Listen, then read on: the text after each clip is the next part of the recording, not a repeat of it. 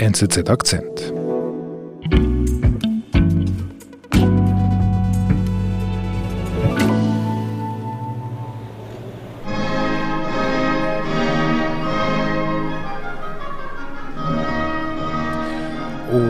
Ivo, was für eine schöne Musik bringst du uns da mit. Wo sind wir da? Äh, wir sind im Herzen Wiens, in der Hofburg. Da hat es eine wunderschöne Halle mit wunderschönen Pferden, die gleich auf der anderen Straßenseite in einem schönen Hof untergebracht sind. Mhm. Und das heißt die Spanische Hofreitschule. Und seit fünfzehnhundertfünfundsechzig widmet man sich hier der schönen Reiterkünste.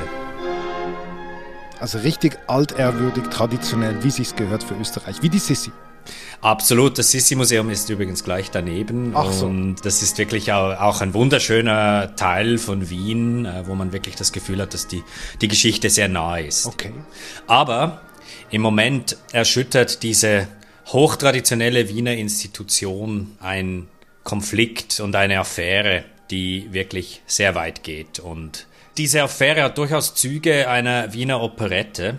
Und primär steht sie aber für eine Art von Selbstherrlichkeit und auch Herrschaftsdenken innerhalb der österreichischen Politik, das heutzutage ein bisschen aus der Zeit gefallen wirkt.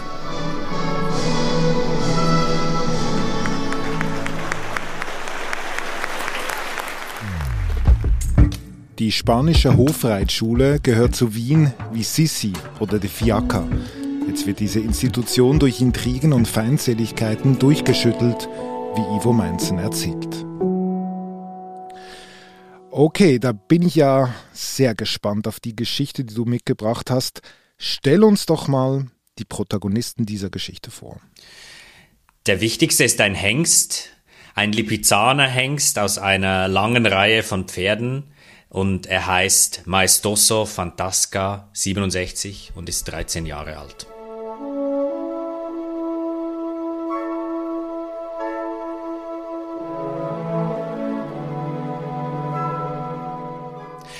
Dann haben wir seine Besitzerin. Sie ist die Tochter des mächtigen Aufsichtsratsvorsitzenden der Spanischen Hofreitschule. Und schließlich haben wir ihren Vater, Johann Marihart, einundsiebzig Jahre alt, ein altgedienter Funktionär der österreichischen Volkspartei und seit vielen Jahren der Strippenzieher in der Spanischen Hofreitschule. Und zu guter Letzt haben wir die Aufseher des Staates, dem die Spanische Hofreitschule ja gehört, und die in den letzten Jahren sehr viel Unruhe in diese Institution gebracht haben.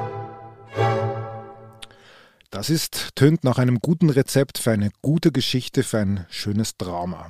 Wo beginnt denn diese Geschichte? Und wie beginnt denn diese Geschichte? Die Geschichte beginnt am fünfundzwanzigsten Februar zweitausendacht, als der Grauschimmel Maestoso Fantasca siebenundsechzig in der Steiermark zur Welt kommt. Er ist auf diesem Gestüt, das zur Hofreitschule gehört, und wächst da auf und erhält auch bereits erste Ausbildungsschritte. Ach so, die Hofreitschule hat ein eigenes Gestüt. Die haben ein eigenes Gestüt dort. Sie haben mehrere Einrichtungen in und um Wien. Und dieses Gestüt, das ist natürlich sehr wichtig, weil dort diese ganze Zucht gemacht wird, die ja eigentlich das Herzstück dieser Tradition bildet, neben der Ausbildung. Aber das heißt, Sie nehmen das richtig ernst. Also diese Hofreitschule ist auch wirklich wichtig. Diese Hofreitschule ist sehr wichtig. Das ist eine Tradition, die in die Barockzeit zurückgeht. Es ist auch eine Tradition, die heutzutage ebenfalls eigentlich aus der Zeit gefallen ist. Aber es ist etwas Wunderschönes, es ist eine hohe Kunst und mhm. es ist auch etwas, was unter Marktbedingungen nicht bestehen könnte, weshalb die Hofreitschule zwar nominell privat ist, aber weiterhin dem Staat gehört. Ist auch etwas Kulturelles natürlich wichtig für Österreich. Absolut, es ist auch Teil des UNESCO-Weltkulturerbes.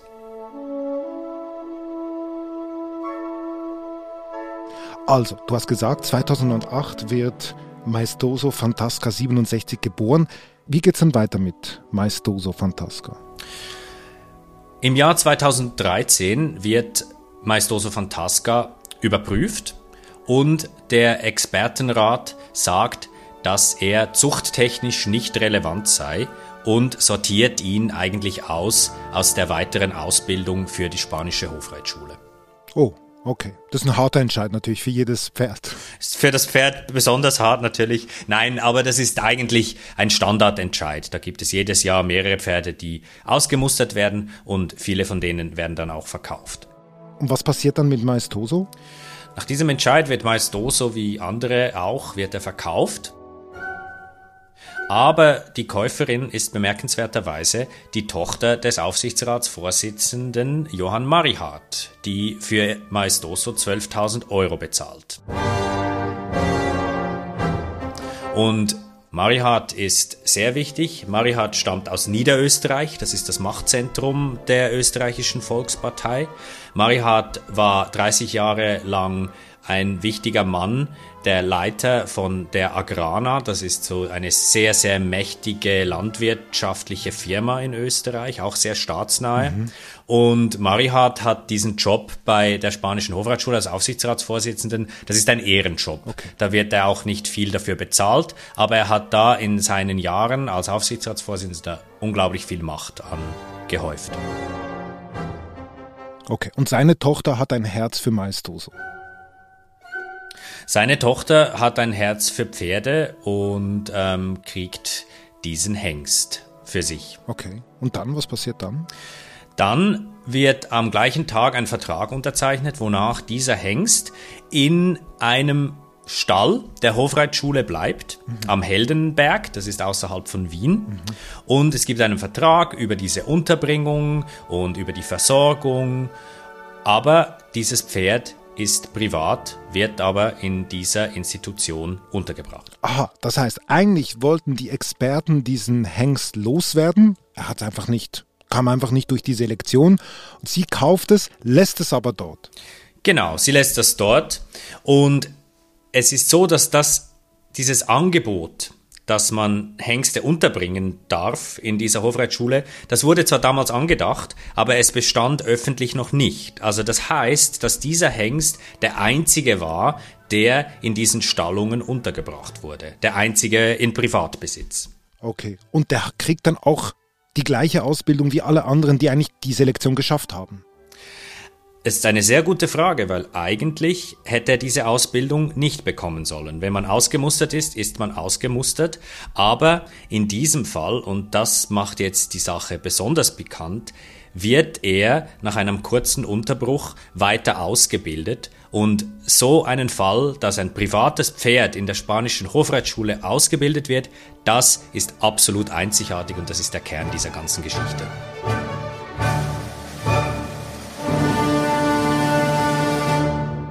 Okay, lass mich zusammenfassen. Maestoso Fantasca siebenundsechzig ist eigentlich ungeeignet als Hengst für die Hofreitschule, bleibt aber dort, wo quasi die Elite auch dort ist, der Hengste. Was passiert dann? Zu hundert Prozent wissen wir das nicht. Was feststeht ist, zweitausendvierzehn gibt es eine Neueinstufung von Maestoso, wo er plötzlich wieder als geeignet gilt.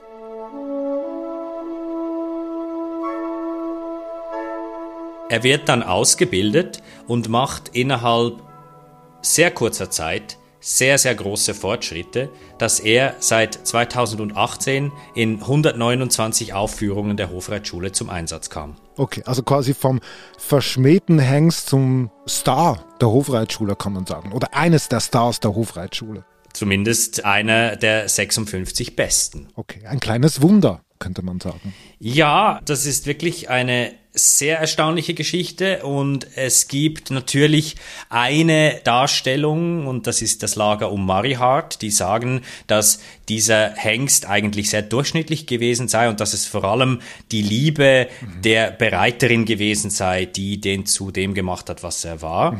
Die andere Version davon ist, dass das halt von Anfang an ein abgekartetes Spiel war, mhm, und dass dieses Wunder eigentlich so nicht kann geschehen, weil ein Pferd nicht von ungeeignet zu top in so kurzer Zeit gehen kann. Also, Maestoso Fantasca performt, ist das einzige Pferd, welches im Privatbesitz ist. Was passiert dann in der Hofreitschule?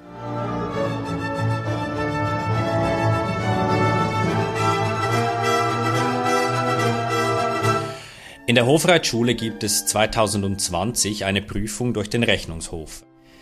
Das muss man sich vorstellen als eine staatliche Stelle, die schaut, die schaut sich die Rechnungen an, die schauen sich die ganzen Regeln an, die Bedingungen und so weiter. Das ist reine Routine? Das ist relative Routine, ja. Das gibt es in vielen Fällen, wird das geprüft. Mhm. Und die kommen und stoßen auf diesen Vertrag. Also auf den Vertrag von Maestoso. Den Vertrag von Maestoso von zweitausenddreizehn. Und die sagen, okay, da ist ein paar Sachen, sind da komisch. Mhm. Und sie bemerken da einige Unregelmäßigkeiten. Das sind kleine Sachen wie, dass die Kosten für den Tierarzt nicht klar geregelt seien, der Beschlag für die Hufe, solche Dinge. Und die bemängeln das. Und jetzt wird dieser Vertrag schnell angepasst, dass er quasi an der Oberfläche wieder richtig ist. Und zweitausendeinundzwanzig heißt es dann, man habe das behoben. Da kommt sicher ein Aber, wenn ich dir so zuhöre. Das Aber ist, dass diese Geschichte dann in den letzten Monaten sehr viel Aufmerksamkeit erzeugt hat, weil man fragt sich dann nicht nur, warum ist da der Tierarzt nicht richtig verbucht, sondern man fragt sich auch, was macht eigentlich dieses Pferd im Privatbesitz in dieser Stallung und was macht dieses Pferd in der spanischen Hofreitschule. Mhm. Und dieser Fall ist natürlich nur ein Teil der vielen Probleme, die dort herrschen. Also der Rechnungshof, der eigentlich einen relativ sanften Bericht geschrieben hat, den Verhältnissen entsprechend, sagen zumindest die Kritiker. Der sagt aber doch, es gibt Probleme, es gibt keine richtigen Compliance-Regeln, es gibt keine saubere Abrechnung, es gibt keine Strategie, wie diese Hofreitschule finanziell klug über die Runden kommen kann. Mhm. Und dort sind wir eben auch wiederum in einem anderen strukturellen Problem dieser Hofreitschule, weil diese Hofreitschule ist, wie ich schon gesagt habe, ja offiziell privat, aber sie hängt natürlich massiv von den staatlichen Subventionen ab. Das sind Millionen Subventionen, vor allem für diese Zucht. Mhm. Das lohnt sich nicht, auch wenn die ganz viele Zuschauer haben. Die haben eine halbe Million Touristen, hatten die so zweitausendneunzehn, die kamen. Aber das zahlt sich einfach nie aus. Und eigentlich diese ganzen Probleme sind deshalb, weil es diese Vermischung ist aus privaten und staatlichen und politischen Strukturen. Und genau das ist eigentlich der Kern dieser Geschichte. Okay, also das heißt, irgendwie niemand weiß, was der andere macht in diesem, in dieser Institution. Wie geht's denn da weiter nachher?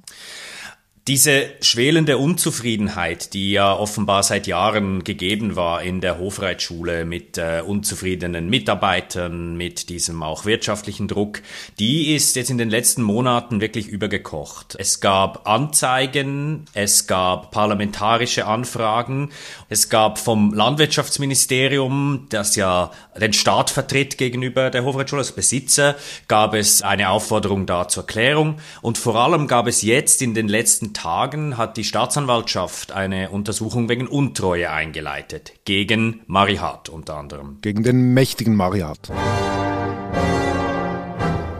Gegen den mächtigen Marihart. Und der mächtige Marihart hat jetzt Anfang Januar die Konsequenzen gezogen und ist zurückgetreten. Ah nein. Okay, also er hat wirklich die Macht in seiner Hofreitschule verloren. Er hat die Macht in seiner Hofreitschule verloren. Ich glaube, das war auch so, dass das einfach nicht mehr tragbar war, dass auch Sponsoren zum Beispiel abgesprungen sind und er hat jetzt daraus die Konsequenz gezogen. Das ist ja, muss man sagen, nach all dem Ganzen ja ein, wie ein Ende mit Schrecken nach den, all den Jahren bei der Hofreitschule. Was bedeutet denn das jetzt für diese Institution? Ich meine, du hast ja gesagt, die gibt es seit dem sechzehnten. Jahrhundert, oder? Und die ist so bekannt wie die Sissi. Ja, das äh, wird sich noch zeigen. Es ist sicher so, dass man sieht, dass einfach so eine Figur wie der Marihart, der da über Jahre in Gutsherrenart gewaltet hat, dass der nicht mehr länger tragbar ist. Es wird sicher auch so sein, dass seine Konkurrentin, das ist die Geschäftsführerin, die seit zweitausendneunzehn waltet, äh, Sonja Klima, auch ÖVP-Mitglied, Ex-Frau eines sozialdemokratischen Bundeskanzlers, hat dann die Seiten gewechselt, auch stark unterstützt von Sebastian Kurz zum Beispiel damals. Mhm. Die wird, glaube ich, jetzt die starke Figur an dieser Hofreitschule. Aber ist das für die, was bedeutet das für die Institution Hofreitschule, all diese Querelen und jetzt dieser Rücktritt? Geht das einfach spurlos vorbei? Also die Hofreitschule wird ihre Probleme behalten. Das sind finanzielle Probleme, auch da viele Touristen natürlich jetzt wegbleiben. Das ist die Frage dieser schlechten Strukturen, unprofessionellen Strukturen innerhalb der Institution. Mhm. Aber was schon verrückt ist, finde ich, und das habe ich auch bei meiner Recherche stark erlebt, ist, dass man doch das Gefühl hat, alle diese verschiedenen Leute, die jetzt da auch wirklich gegeneinander intrigiert haben und mir zum Beispiel auch ganz viele internen Dokumente einfach weitergeleitet haben. Ich habe noch nie erlebt in einer Recherche, dass ich von so vielen Leuten da irgendwie kontaktiert wurde, die mir ihre Geschichte erzählen wollten, aber natürlich nicht in der Öffentlichkeit, mhm. sondern hintendurch. Mhm. Aber ich glaube schon, das ist einerseits diese, dieser Hang zum Intrigantentum, den es in Österreich halt gibt, aber ich glaube schon, dass eigentlich alle Seiten haben das Gefühl, sie machen das für diese Institution und im besten Interesse dieser Institution. Mhm. Und, und auch Marihart hat seinen Rücken Rücktritt jetzt damit erklärt, dass er das im Interesse der Institution tue. Jetzt, wo du das so sagst, man muss schon sagen, Österreich hat ja keine ruhige Zeit hinter sich. All die Affären, die waren, der Rücktritt von Sebastian Kurz, aber bereits vorher die Ibiza-Affäre und all die anderen Geschichten. Würdest du sagen, diese Affäre in der Hofreitschule ist ein Symbol für den aktuellen Zustand der österreichischen Republik? Ja, ist es in gewisser Weise auf jeden Fall. Ich glaube, ein Faktor, den Sebastian Kurz in die Politik eingebracht hat, ist diese Kurzlebigkeit und auch diese diese Dynamik, diese auch ja Hektik ein Stück weit. Und ich glaube, in der Hofreitschule sieht man, das ist ein Ort, wo über Jahre, Jahrzehnte hat man gewissen Gruppen innerhalb der Republik, die hatten da ihre Spielwiese, da hat ihnen niemand reingeredet, die konnten machen, was sie wollten. Das hat auch ein bisschen was Feudales in meiner Meinung. Mhm. Und jetzt siehst du, ah, plötzlich kommt da Konkurrenz rein, da kommen unterschiedliche Leute, die da mitreden wollen und die dann auch die Medien natürlich ein Stück weit dafür brauchen und Leute müssen gehen. Also es ist auch so, dass, glaube ich, diese Toleranz für diese so leicht dubiosen Machenschaften, die ist gesunken und das ist, glaube ich, schon sehr bezeichnend für Österreich heute. Ich muss immer noch fast ein bisschen den Kopf schütteln, dass wir eigentlich über einen, ein Land sprechen, man könnte eigentlich sagen, dank eines Hengstes. Wie geht es denn, Maestoso Fantasca?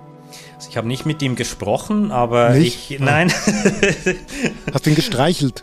Nein, das ist leider, kommt man nicht ganz an sie heran, aber ich habe äh, die Pferde gesehen, die sehen zwar alle ein bisschen ähnlich aus, muss ich jetzt ganz ehrlich sagen, aber soweit ich weiß, äh, tritt er momentan weiterhin auf und wird dort wohl auch bleiben, weil es ist kaum denkbar, dass der verkauft würde nach dieser ganzen Skandalgeschichte. Mhm. Und später, wenn er dann ausgemustert wird, ganz, wenn er zu alt ist, dann wird er, wie man dort sagt, das Gnadenbrot erhalten. Weil das ist auch eine dieser Traditionen, dass die alten Pferde, die kommen dann auf die Weide und die werden bis zu ihrem Lebensende, dürfen die dort bleiben und werden auf Staatskosten durchgefüttert.